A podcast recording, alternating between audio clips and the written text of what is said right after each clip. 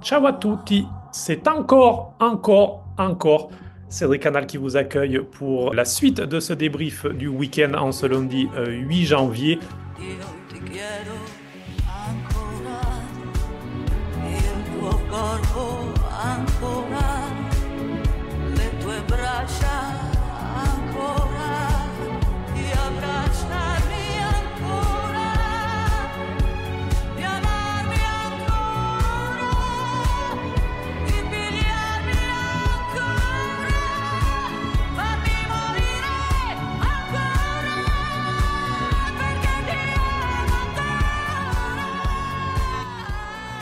Quanto Calcio euh, a divisé donc en deux après le zoom spécial avec Stéphane Audi. On le remercie encore euh, pour sa présence et pour euh, bien euh, ses avis intéressants, ses analyses sur l'actualité des Giallorossi. Nous on continue euh, le débrief du week-end toujours avec Antoine Aguello et Raphaël Gauthier. Messieurs, on enchaîne tout de suite et on garde un petit lien avec euh, la Roma puisqu'on va parler d'un ancien joueur euh, de la Roma formé à Rome. C'est notre zoom euh, du week-end. Euh, Antoine, on voulait s'intéresser à, à Riccardo Calafiori, le jeune défenseur euh, de euh, Bologne qui donc est arrivé cette saison-là en août à Bologne.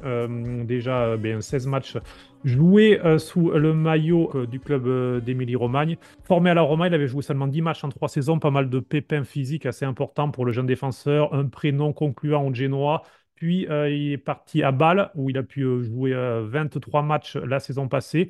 Un petit peu comme avait fait Di Marco, par exemple, lui prêté à, Sion, lui aussi, euh, ça lui avait permis de, passer un cap. Ou Oristiano, par exemple, qui avait été prêté aux Pays-Bas également et qui désormais euh, eh bien, est en train de déclore à Cagliari. Euh, ça fait du bien aussi parfois aux jeunes Italiens d'aller à l'étranger comme cela. Mais révélation et surtout lui formé latéral gauche et, qui est en train de s'imposer en défenseur central.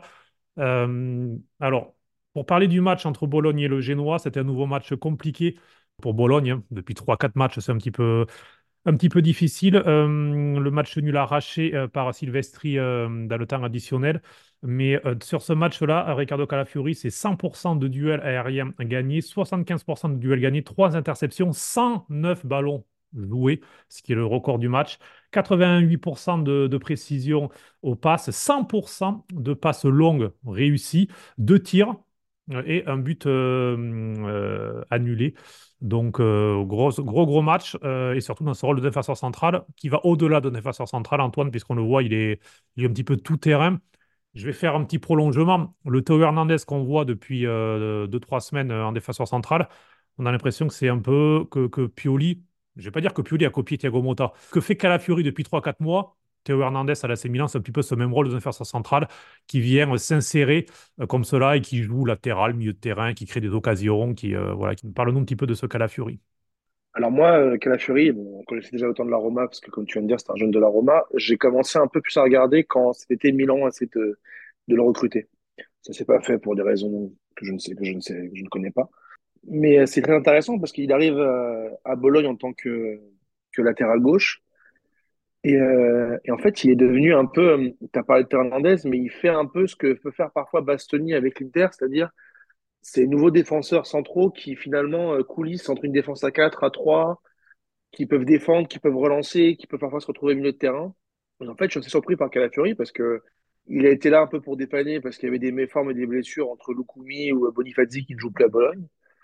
En fait, il se débrouille super bien. Il a une justesse technique qui est assez impressionnante. Physiquement, il est très bon, il est rapide, il est fort, il est fort comme tu viens de dire dans le duel aérien. Euh, il a un bon placement, euh, il crée beaucoup d'occasions, il crée des brèches. Et en fait, on a l'impression que sur tout le côté gauche en général, même le milieu, euh, un, peu, un peu dans l'axe, il a une super présence. Et, c'est vrai qu'on peut faire des analogies avec Théo, avec Bastoni. Et, et il est hyper intéressant. Et surtout, il a un peu l'équilibre de Bologne. C'est que il alterne euh, je long, je cours. Et encore plus quand euh, il manque Ferguson à Bologne. Parce que par exemple, cette semaine, Ferguson était suspendu. Donc, euh, donc oui, je vais vous faire ce petit focus parce que je trouve qu'on commence à avoir des défenseurs euh, très modernes qui se contentent plus juste à leur rôle de défenseur. Parce que c'est pas anodin qu'un défenseur quand même ait 100% de passes réussies, de passes longues réussies. C'est une grosse stat. Et, d'ailleurs, on lui a même refusé un but, il a mis une super tête, hors jeu pour, pour un, un poignet ou un genou, je sais plus. Mais, euh, mais on voit un joueur qui a pris de l'épaisseur et je pense qu'il n'est pas très très loin de la, convocation en sélection s'il continue parce que il est assez impressionnant et, euh, et il a une justesse tactique euh, que je pense que Mota lui a amené en plus. Après, le petit doute sur ce joueur, c'est qu'il a été très souvent blessé dans sa jeunesse. Comme tu viens de dire, la, la dernière action, c'est 23 matchs. Euh, de mémoire, même avec les jeunes de la Roma, il a jamais dépassé 25-26 matchs par an. Donc, on va voir si, euh, s'il pourra euh, faire plus cette saison avec, euh, Bologne. Et il faut préciser donc euh, Bologne l'a acheté au club de Bâle pour 4 millions d'euros seulement hein, au mois d'août. Donc, euh, donc voilà, c'était un bon coup encore une fois de la part de Sartori et des, et des dirigeants euh, de Bologne. Euh, Raphaël, euh, genre de joueur, effectivement, 4 millions d'euros. Regret pour l'AC Milan et regret pour, je pense, pas mal de clubs au final, puisque maintenant il vaut déjà, j'imagine, c'est un joueur qui l'été prochain sera 15-20 millions d'euros minimum, je pense, vu la saison qu'il est en train de faire à Bologne. Ah oui, complètement. Antoine, Antoine a raison de mettre, de mettre en lumière ce joueur qui, qui est encore très jeune, qui est assez polyvalent et qui attire l'œil de, de plusieurs, de plusieurs grands clubs, et c'est normal. Quand tu, quand tu es un joueur important d'un club qui, qui se montre comme le Bologne de cette saison, c'est normal d'attirer l'œil aussi. Il le fait à un bon moment, j'ai envie de dire, puisqu'il y a l'Euro qui arrive. Bon, il aura une concurrence hein, à son poste, ça c'est clair. Mais, mais c'est toujours bien d'avoir une profondeur de banc comme, euh, comme celle-ci, avec lui en plus, qui a sa taille. Il fait, euh, alors je sais pas combien il fait, mais pour regarder les 1m88. matchs, il doit faire, Il fait voilà, j'allais dire un 1m90. 90, tu vois. Mm. J'allais dire un 90 puisque tu vois qu'il est grand, tu vois que c'est un défenseur qui, qui s'impose de la tête, comme on l'a dit. Il a marqué, euh, mais ça a été refusé, mais du coup, ça veut dire qu'il s'impose dans la surface adverse. Euh, comme dit Antoine, c'est un joueur qui est polyvalent puisqu'il peut jouer à la fois sur le côté, il peut jouer central. Il a des qualités qui sont celles euh, d'un joueur qui fait le jeu parce qu'on sait au- qu'aujourd'hui, et a fortiori Bologne, on a beaucoup d'équipes qui repartent de derrière pour faire le jeu euh, qu'il ait un pourcentage de réussite au pass, que ce soit court ou long, ça c'est très intéressant pour beaucoup d'équipes euh, et pour beaucoup d'équipes ambitieuses en Europe. Moi, la seule peur que j'ai, même si peut-être c'est mettre la charrue avant les bœufs, c'était de le voir partir d'Italie. Tu as raison, c'est une chose qui, euh, qui pourrait se produire parce qu'on voit que ben, des, des Udogie, par exemple, sont partis à Tottenham ou Vicario. Donc c'est vrai que de plus en plus Et en rapidement. plus, il est gaucher. Il peut intéresser aussi euh, certains coachs de grandes équipes qui, euh, qui voudraient un, un défenseur central gaucher pour leur charnière. C'est vrai. Ou pour Euh, leur défense à 3, ce qui est encore plus mm. important d'avoir un gaucher à gauche de la défense à 3. tu, tu as raison de, de le préciser pour la nationale. C'est vrai que du coup, euh, ben, il est en concurrence entre à mi-chemin entre Bastoni et Di Marco, voire Acerbi. C'est vrai qu'il y a pas mal de gauchers en Italie en ce moment qui sont plutôt euh, performants. D'ailleurs, sur ce match, pour terminer, petite question.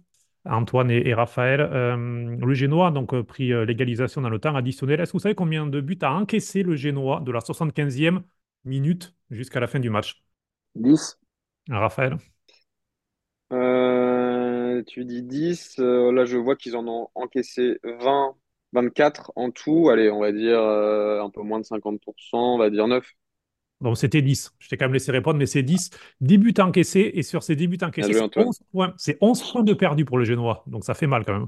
C'est euh, dingue, ça veut dire qu'ils ont encaissé, allez, 45% de leurs buts dans les dernières minutes. Enfin, c'est Ouais, dans le dernier quart d'heure. ouais. Et donc là, encore une fois, avec ce but, avec ce Mais but de. Silvestri. Cédric, tu sais combien de buts a marqué la Milan par mi-temps cette saison? Euh, non, Ou Raphaël, tiens. Ah, Ils en ont marqué 35 en tout en première mi-temps. euh, en 8-10. première mi-temps, oui, ils en ont. Non, non, plus, plus que ça. Euh, allez, je dirais 17. Dix- Non, plus, euh, 22. Non, beaucoup, parce que l'AC Milan, première mi-temps, est deuxième au classement, après Oui, 40 points sur la oui, première mi-temps. Donc il y a Ils beaucoup ont, de buts. ils ont marqué. Alors, c'est l'équipe qui a le plus marqué en première mi-temps en Italie. Ils ont marqué 21 buts en 19 matchs en première mi-temps. Ouais, c'est ça. C'est ça. Ils en ont mis 35 en tout et, et ça se voit dans les matchs quand on les regarde. Il y a beaucoup de. Bah, d'ailleurs, à certains matchs, ils se sont fait reprendre en deuxième, mais toujours en première, il se passe quelque chose. Encore ce week-end où ils ont marqué deux buts en première mi-temps. Donc, ouais, j'étais, j'étais sur plus d'une vingtaine. Mais Tiens, d'ailleurs, euh, Céd- Cédric, excuse-moi, je vais, je vais pourrir ton podcast. vas-y. Est-ce que tu sais combien de buts? Est-ce que tu sais depuis combien de- qui était le dernier joueur à avoir marqué sur coup franc pour la Lazio? Quel, quel était le dernier défenseur à avoir marqué sur coup franc pour la Lazio? Alors, Avant le but de Luca. Ouais, avant le but de Pellegrini. Alors, je l'ai vu et j'ai oublié. Mihailovic, non? Non, non, non, quand même pas. Il y a eu, avant, il y a eu après. Ah mais- non, euh, l'ancien euh, Kolarov, peut-être? Non, non, non, mais j'ai oublié son nom. Mais je l'ai vu, vas-y, dis, Anto. Massimo Odo. Ah, Odo. ben oui, Massimo Odo, waouh. Et beau but de, enfin, beau but de Pellegrini, je sais pas. C'est plus la défense, le, le mur de l'Udinese, euh, j'ai j'ai pas compris le concept. Mais, euh, mais, euh, mais comme Nicolas Wagner n'est pas là, on va pas critiquer euh, ce week-end. Mais euh, bref. Et comme je t'aime, Cédric, après je te laisse tranquille parce que je suis en train de tout te tuer ton podcast. Quel est le joueur qui a mis plus de buts de la tête cette saison en Serie A? Plus de buts de la tête, euh, plus de buts de la tête. Euh, Lautaro, Non, c'est Hmm. c'est Dusan. Ah ben oui, Ah, après son but, Vlahovic. euh, eh ben oui, Vlahovic avec ce but à la 91e. Et cette, euh, et cette belle photo euh, torse nu, je sais que cette photo t'a particulièrement plu, Anto. Je sais que c'est bien, il va prendre, il va prendre jaune. Il a pris jaune, c'est très bien. le côté très, très, très calculateur de, de Raph. Mais oui, bah, c'est vrai que quand on prend des cartons comme ça, à la fin, on en prend 5 et, euh, et on se retrouve suspendu. Mais, Et à la fin, tu es suspendu contre l'Inter ou contre Milan. Euh, je parle pas de Théo Hernandez du tout. euh, ne voyez pas ça co- contre lui, mais il nous a habitués à ça par le passé. Donc pour moi, des cartons jaunes bêtes, c'est pas normal. Est-ce que ça compte jaune quand on, quand on monte au cul, quand on célèbre comme Fratesi ou pas? On non, a tu peux enlever ton short. C'est dans le règlement, le short, ça compte pas, c'est le maillot. Donc, euh, Ah, ok, Mm. d'accord. ça va. Ah mais Pour des raisons, pour des raisons uniquement commerciales. hein. Il faut pas montrer euh, un t-shirt avec de la pub en dessous ou de la religion. En revanche, montrer son cul, ça c'est possible. je sais que sur les slips, il y a des sponsors ou des messages. Et là, on Ouais. le règlement pour dire, ah non, Ou euh, I belong to Jesus ou des trucs comme ça, t'as pas le droit. Ouais, bon, sur le cul, c'est un peu bizarre quand même. C'est vrai que sur le cul euh, ou devant, ça peut être un peu bizarre comme message avec euh, Jésus. Enfin bref, on va éviter de déraper. euh, mais voilà, donc un match nul. Rapidement, on fait le tour des autres matchs. Frosinone Monza pour vous dire qu'il y a eu 3-2 pour Monza, victoire avec notamment un très bon Valentin Carboni, le joueur prêté par l'Inter. Un but, une passe décisive et il provoque le but dans son camp de Soulé. Valentin Carboni, c'est deux buts et deux passes décisives déjà cette saison. Et pour les joueurs nés en 2005 ou après, c'est le record en Serie A. Et il n'y a que trois autres joueurs à avoir fait au moins deux buts et deux passes décisives euh, né en 2005 ou après, en ce début de, saison, c'est elle du Bayern, Zahir Emery de- du PSG et, si- et c'est euh, Kroupi Junior de Lorient. Donc euh, voilà, il est en train de, s'imposer, Valentin Carboni. C'est plutôt intéressant. Euh, autre match, Lecce-Cagliari, pour dire qu'il y a eu un partout, but de Gendré, le défenseur euh, français, qui en deux saisons et demie est en train vraiment de s'imposer. Égalisation euh, d'Oristiano. Il y a aussi eu Sassuolo-Fiorentina. On va s'arrêter un petit instant, messieurs, sur ce match. Victoire 1 à 0 de Sassuolo, but de Pinamonti. Il y a eu de tout et de rien. C'est pour préparer notre dernier débat sur les polémiques arbitrales. Ce match avec euh, le but de Torsveld qui a été, on n'a pas encore compris pourquoi il remettait annulé. Ça aurait dû être 2-0 pour Sassuolo. On est resté à 1-0. Et puis ensuite, la Fiorentina a eu un penalty, mais Consigli a arrêté euh, le penalty et euh, donc permet à Sassuolo de, hum, de s'imposer. Mais puisqu'on parle de, de- de statistiques, vous savez, ça faisait combien de matchs que le Sassuolo n'avait pas fait un clean sheet? 25 matchs. Pas loin, Raph? Hmm, 23. 26. 26 matchs euh, qui n'aient pas fait de clean sheet. Donc euh, voilà, ça permet à Sassuolo de s'imposer 1 à 0. Et alors, Sassuolo a donc battu le premier, l'Inter, a battu le deuxième, la Juve, et a battu le quatrième, la Fiorentina cette saison. Et Sassuolo est en deuxième partie de tableau. Saison assez étrange pour euh, Sassuolo, mais donc qui se, relève un petit peu après la défaite contre l'AC Milan. Milan, justement, succès 3-0, Raph, rapidement, pour rappeler Loftus-Cheek, Giroud et Traoré qui vient donc confirmer la semaine parfaite de l'AC Milan après la victoire en, Coupe d'Italie 4-1 contre Cagliari avec une belle euh, rotation, une belle revue d'effectifs. Et on voit pas mal de jeunes. Hein. Jiménez qui, euh, qui est entré là aussi, euh, Traoré qui rentre et qui marque. Euh, il y a eu pas mal aussi de, jeunes donc, qui ont fait des, belles choses. En milieu de semaine en, Coupe d'Italie, c'est plutôt une bonne période pour l'AC Milan qui est en train de se redresser. Oui, oui, c'était une victoire assez, assez facile à Empoli qui s'est, euh, allé terminer, je vais dire, en première mi-temps, puisque à 2-0 à la mi-temps, euh, euh, à Empoli, normalement, le, boulot était fait, ça a été, euh, ça a été bien fait. Il y a eu quelques occasions d'Empoli en deuxième mi-temps qui ont un petit peu fait frémir euh, mais, euh, voilà, bon. Victoire 3-0 à Empoli avec euh, Giroud qui transforme un penalty, qui est un peu dans le dur, je trouve, dans le jeu. Donc peut-être que ça lui redonnera confiance. Euh, Leao a, a fait une passe D, lui aussi, un peu dans le dur, mais avec son but en Copa et la passe D, peut-être que ça peut le remettre sur de bons rails. J'ai trouvé que Théo Hernandez euh, a fait un bon match en défense centrale, encore une fois. Il, il provoque, il défend bien. Alors certes, c'était que Empoli, hein, donc on va pas non plus s'enflammer pour lui à ce, à ce nouveau poste. Mais, euh, mais voilà, c'était un match sérieux. C'est euh, c'est euh, un AC Milan qui est euh, sur de meilleurs rails, on va dire, après les victoires euh, contre Sassuolo, la victoire en Copa, Cagliari. Là, Empoli, c'est quand même des équipes faibles. Donc on peut pas non plus euh, trop tirer d'enseignement, moi je trouve, et je pense, et ça rejoint la question que j'ai posée à Stéphane par rapport à la Roma, mais le Milan a une semaine très décisive pour moi qui arrive avec euh, la réception. Alors par chance, c'est deux réceptions. celle de l'Atalanta en Coppa mercredi et celle de la Roma en Serie A dimanche. La Coppa, pour moi, et je pense pour la direction du Milan, c'est un objectif. Un objectif parce que l'Inter n'est plus dans la course, parce que le Napoli n'est plus dans la course. Donc, euh, tu es, euh, par définition, quasi le favori pour la Coupe. En plus, tu as une partie de tableau qui peut être accessible puisque tu as l'Atalanta, donc euh, ton adversaire. Et en face, tu affronteras le vainqueur entre Bologne et la Fiorentina, qui sont des adversaires aussi abordables. Donc, tu peux aller en finale. donc voilà, il y a ce match-là. Ensuite, il y a le match contre la Roma qui est un choc, quoi qu'on en pense et quoi qu'on en dise sur la forme de la Roma.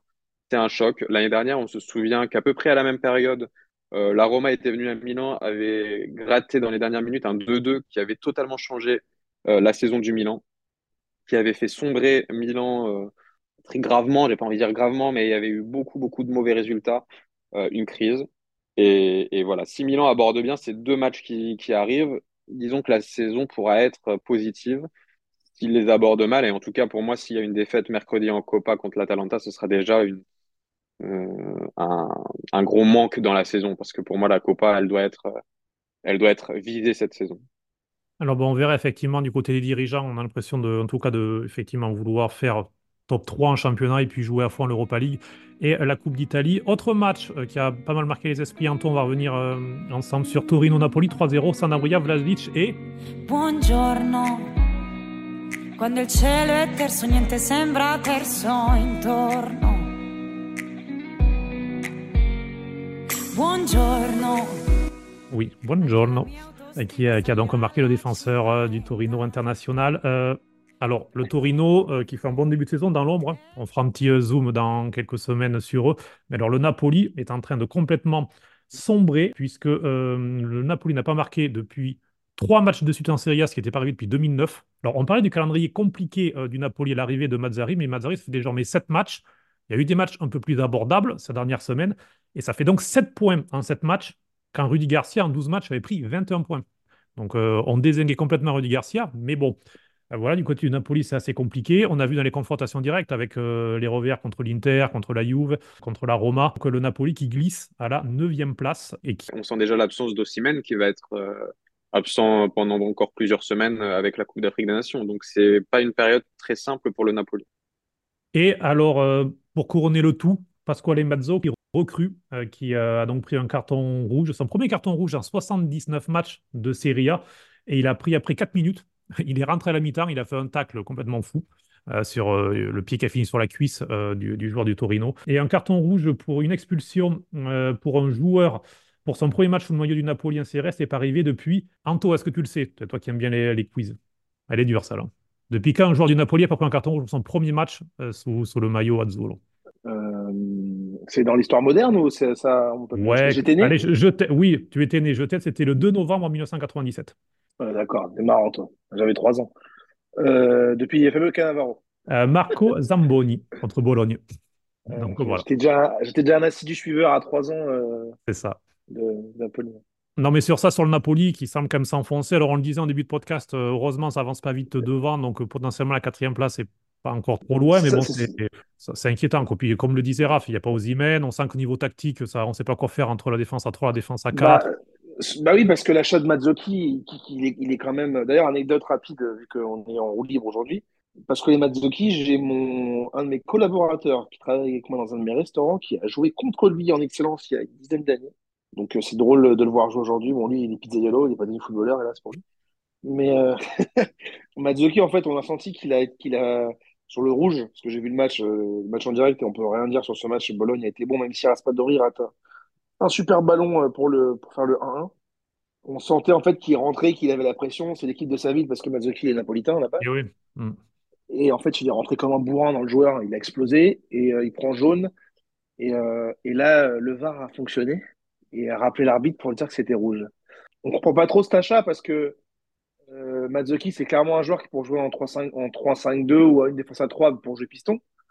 Donc il est rentré un peu bizarrement. En fait, euh, Mazzari essaie de passer en, défense à 3 hmm. parce qu'il est rentré, mais Poitano est resté sur le terrain. Donc c'était un peu particulier comme, euh, comme schéma de jeu. C'est un sort de 3-4-3. C'était un sort de 3-4-3. Il a fait sortir euh, Zelinski pour mettre euh, Mazzucchi, sauf au bout de 4 minutes. Bah, il a pris ce rouge, donc il a dû rechanger l'organisation. Et, euh, et, et Raspadori, en fait, qui a qui décroché, hein, qui, qui- je crois qu'il est sorti pour Simeone. Mais euh, en fait, Mazzari il nous a fait son cinéma. Oui, je veux pas changer une machine qui, ma- qui marche. J'ai passé une saison à la regarder. Non, ce qu'il veut, c'est repasser en trois défenseurs. Parce qu'en plus du jeu qui est difficile, en fait, ce Napoli, surtout, il est tellement friable défensivement, c'est affligeant. Hmm. On rentre dedans comme dans du beurre. C'est n'importe quoi. Et euh, il n'y a pas de jeu. On a un Lobotka qui tombe plus du tout. Enfin, c'est euh, franchement, c'est une catastrophe. Mais ce qui est fou, c'est comme tout le monde est ralenti, c'est qu'ils sont qu'à 5 points de la quatrième place. C'est ça qui est encore, euh, encore plus fou, c'est qu'ils sont pas très très loin. Mais euh, on sent une équipe qui est complètement euh, démotivée. Enfin, c'est, euh, j'ai vu la aussi, ça c'est depuis je sais pas combien, au moins 30 ans ou 35 ans qu'un champion titre n'était pas aussi, euh, aussi mauvais en fait. Et Napoli, c'est quand même 22 points de moins par rapport à la saison dernière. C'est énorme. C'est énorme. C'est colossal. Donc, et Hmm. en dehors du, des résultats, c'est le jeu. Là où quand Mazzari est arrivé, on sentait qu'il y avait plus un problème de résultat, mais pas de jeu. Là, ils ont aussi perdu le jeu. C'est un désastre. Donc là, De Laurentiis essaie d'acheter des joueurs. Il va apparemment reprendre d'autres joueurs. Alors oui, effectivement, le mercato pourrait être actif, puisque alors Dragousine, ça semble mal parti, puisque Tottenham, voire l'AC Milan, la Repubblica ce matin euh, cite l'AC Milan comme, euh, comme candidat aussi, donc on verra ce que ça fera pour. Mais bon, Dragousine, c'est mal parti, parce que l'arrivée de Dragousine pourrait aussi euh, vraiment confirmer un passage en 3-5-2, puisque ça fera un défenseur central en plus. Euh, bon, avec les pieds, euh, ça permettrait de mettre Mazzocchi ou Di Lorenzo en piston droit, donc à voir ce que ça donnerait. Puis Samardzic aussi, qui devrait arriver, lui aussi dans un rôle entre milieu, axial, milieu offensif. Mais bon, vu la saison qu'il fait à, à il aura peut-être aussi besoin de se remettre un petit peu en place. Mais a priori, le père, une nouvelle fois, fait un petit peu des siennes pour les commissions. Donc, on verra si, euh, si ça se fait ou pas. Et on termine rapidement. On voulait faire un débat, mais on n'aura pas le temps. parce que, euh, L'Inter et la Juve, tous les deux, ont gagné. euh, au-delà des polémiques arbitrales un petit peu dans tous les sens ce week-end, dans le temps additionnel. On l'a dit aussi avec les striptease euh, des, maillots, des shorts tout à l'heure. euh, Vlahovic a permis à euh, la Juve de s'imposer 2-1 euh, en remontée euh, contre la Salernitana. La Salernitana avec Maggiore qui avait ouvert le score avant d'être expulsé, le milieu de terrain. Euh, donc 2-1 et puis 2-1 aussi pour l'Inter contre l'Hellas Vérone avec ce but de Fratesi. Euh, et le penalty euh, raté par Henry, euh, l'attaquant qui avait égalisé d'ailleurs et qui a subi des menaces de mort pour lui et sa famille sur les réseaux sociaux après avoir raté ce, ce penalty. Donc l'occasion encore une fois de, de, de, de s'indigner, qu'on peut faire que ça, de, la bêtise humaine. Et ce que bon voilà, ce sont, il, a, il, a, juste tiré un penalty sur un poteau. Enfin voilà, il a, il a fait de mal à personne, il a fait ce qu'il a pu, c'est un professionnel. Qui juste fait son métier, ça peut arriver de, de, se tromper comme tout le monde. Senti intenditore d'ippica? Eh? Allora, ah, bravo. Allora, ne- nelle corse ai cavalli basta mettere il musetto davanti. Non c'è bisogno di vincere di, di 100. Musetto davanti. Il muso. Fotografia, corto muso. Semplice. Puisqu'on est dans la journée euh, quiz un petit peu, les deux équipes, l'Inter et la Juve, ont donc euh, gagné le match dans les dernières minutes. Combien de buts dans le dernier quart d'heure pour les deux équipes, selon vous? Euh, Raphaël, dis-moi, Juve et Inter. Pour les deux équipes euh, additionnées? Euh, Non, non, non, chacun. À ton avis, combien de buts a mis dans le dernier quart Ah, d'heure la et l'Inter? Ouais. Alors, je me mets juste sur euh, le nombre de buts total pour chacune des deux équipes. Alors, l'Inter a mis 44 buts, la Juve 29. Pour l'Inter, je vais dire, allez, ils en ont mis 44, ils en ont peut-être mis euh, 14 dans le dernier quart d'heure. Et la Juve, sur 29, je dirais pas mal. Donc, je dirais peut-être même euh, 14 aussi. Allez, 14-14. Anto? L'Inter en a mis 13 et euh, la Juve en a mis euh, 18 ou 19. 19, allez. 19 sur 29, non, quand même. Non, non, non. T'es t'es gourmand. On, on- on le sait que t'es comme ça, mais t'es gourmand. Là, pour le coup, t'es goloso. Euh, non, alors, la Juve, seulement 7. Seulement 7. C'est vrai que moi aussi, lorsque je suis cherché la salle, je pensais qu'on était au moins 10. 7 buts marqués et 3 buts encaissés dans le dernier quart d'heure. L'Inter, 12 buts marqués, 0 encaissés euh, dans le dernier quart d'heure, puisque Henry l'a marqué à la 74e. Zéro. Ouais, 74e, Henry, euh, le but euh, ce week-end, c'est le but le plus tardif cette saison en Serie A encaissé par l'Inter. Donc Henry aurait pu rentrer dans l'histoire avec ce penalty à la 101e minute mais, euh, de, de cette saison. Ils s'en prendront 3 au mois d'avril par le Milan dans les quarts d'heure, t'inquiète pas. Mais je ne réponds même pas à cette provocation. Je vous le souhaite. Mais c'est pas le record. Euh, la Roma, c'est 15 buts marqués et 4 encaissés dans les quarts d'heure. Donc euh, la Roma qui est très très en forme sur le dernier quart d'heure cette lutte Scudetto entre l'Inter et, la Juve. 48 points pour l'Inter, 46 pour euh, les Turinois. Euh, les derniers champions d'ailleurs euh, d'hiver, c'est un titre honorifique, pour rappeler, ça a été l'AC Milan, donc en 2021, qui a donc été champion d'hiver, mais qui n'a pas été champion en fin de saison, puisque au final, c'était euh, l'Inter avoir été champion. Euh, 43 points pour l'AC Milan, 41 pour l'Inter. La saison suivante, c'était l'Inter 46 points, l'AC Milan 42, mais l'AC Milan était champion. Euh, et puis la saison passée, par contre, 50 points pour le Napoli. Et puis derrière, c'était euh, l'AC Milan avec 38 points. Donc il n'y avait pas de match la saison passée. C'est ce qui marque aussi la différence. hein. C'est le gros rythme de l'Inter cette saison, 48 points. Donc qui est clairement dans les standards d'un champion. Sauf que derrière, la Juve, 46 points. euh, je te vois dire oui de la tête, Anto. C'est ça, non c'est, euh, On a deux champions pour le moment sur, les parcours. Ah bah, si on parle au niveau des chiffres des points marqués, c'est euh, la Juve, c'est un très très gros deuxième. L'Inter, c'est un très bon premier. Et, et même plus que ça, quand le Milan est champion en 2022, euh, le Milan n'a qu'un point de plus que cette année. Donc c'est aussi là qu'on voit que finalement, c'était pas le Milan qui fait une saison catastrophique dans les résultats, mais plus dans le jeu et dans, dans certains matchs. Et on voit que la Juve et que l'Inter sont, je ne vais pas dire le terme super, la Juve surperforme, mais l'Inter, ils, ils sont bons, quoi. C'est les, c'est les, me- c'est les meilleurs, c'est les meilleurs, mais c'est des, on est quand même sur Bah, des moyennes euh, de 80, euh, 96 points, 90 points, c'est des, c'est des gros champions. Mm. C'était ce que je regardais. Là, l'Inter, ils sont sur une, une moyenne de 96 points à la fin du championnat et, et la Juve 92. Donc ça nous rappelle les, les heures avec le, la Juve et le Napoli qui avaient Et ça, euh, 2015, des 2016, sur... 2017, 2017, Voilà. 2018. Les deux fois, le Napoli est champion d'hiver d'ailleurs. Et à chaque fois, la Juve fait un seul passo. Les, les surpasse euh, sur la seconde partie de Et saison. là-dessus, Milan, Milan a 39 points à la trêve. C'est sur une base de 78. C'est pas encore si déconnant, c'est pas mal. On sait qu'il faut normalement dépasser les 80, 84, 5 pour aller chercher le titre. Euh, mais là, l'Inter 96, c'est, c'est du très très costaud. Après, on sait aussi que la deuxième partie de saison est souvent plus compliquée parce qu'il y a la fatigue, les blessures, la canne, euh, la Ligue des Champions qui arrive, etc., etc. Mais c'est déjà des points que tu as pu apprendre derrière, quoi.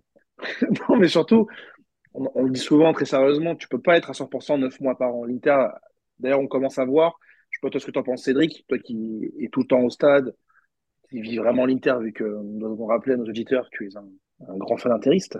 Mais on sent quand même qu'il y a, là, je, moi, je, sens quand même qu'il y a une, une petite baisse, mais c'est normal, on peut pas être au top du top euh, de manière constante. Après, l'important pour Inzaghi, ce sera d'être au top dans les moments clés, c'est-à-dire au printemps, c'est-à-dire dans les matchs un peu cruciaux. Mais moi, je ressens quand même qu'ils sont un peu moins forts euh, actuellement. Non, mais clairement, mais d'ailleurs, là, il y a eu de la chance. hein, la seconde période n'a pas été maîtrisée contre les Las Vérone.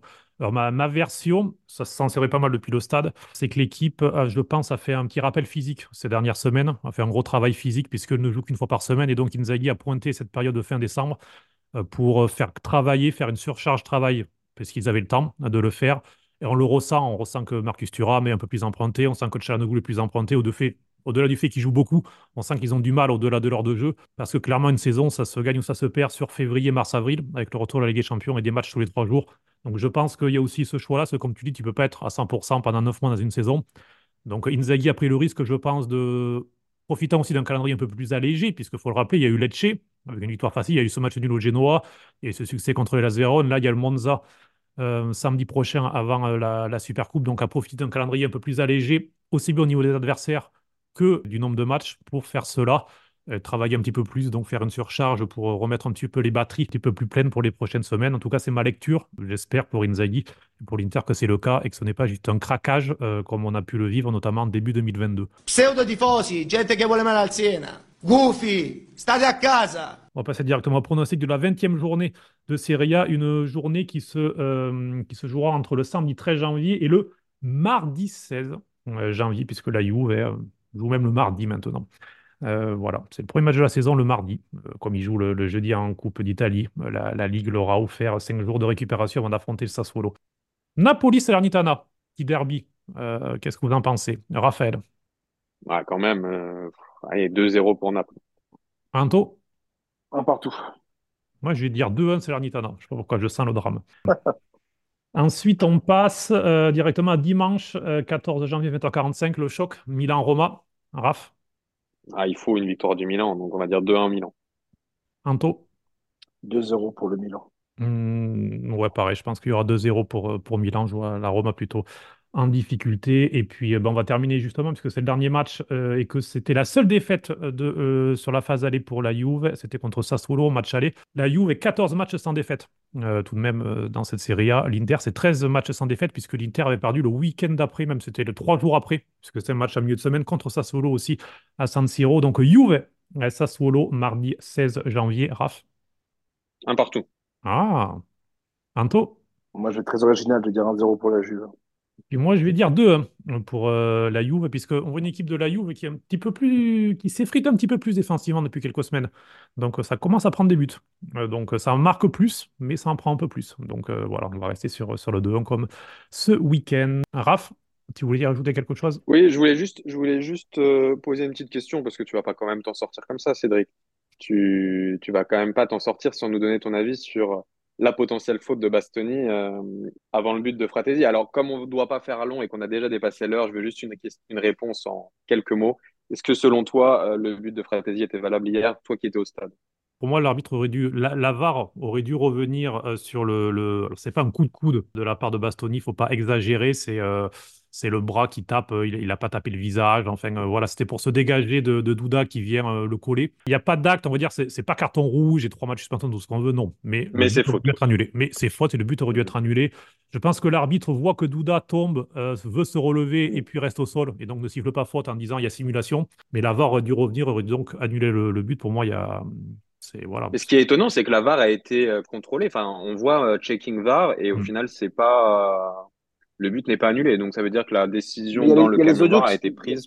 il y a les audios qui sont sortis euh, ce matin. Non, non, mais effectivement, ouais, et, l'arbitre hum, de, l'arbitre de la VAR dit qu'il n'y a pas faute. non, mais voilà. Après, c'est une interprétation et Allegri là-dessus, je suis d'accord avec Mm. lui quand il dit que la VAR, de toute façon, c'est subjectif. Et c'est vrai que comme tout, c'est pas comme le tennis où euh, c'est la balle est sur la ligne ou en dehors de la ligne, donc c'est subjectif. Comme la plupart des personnes, pour moi, il y avait faute de Bastoni.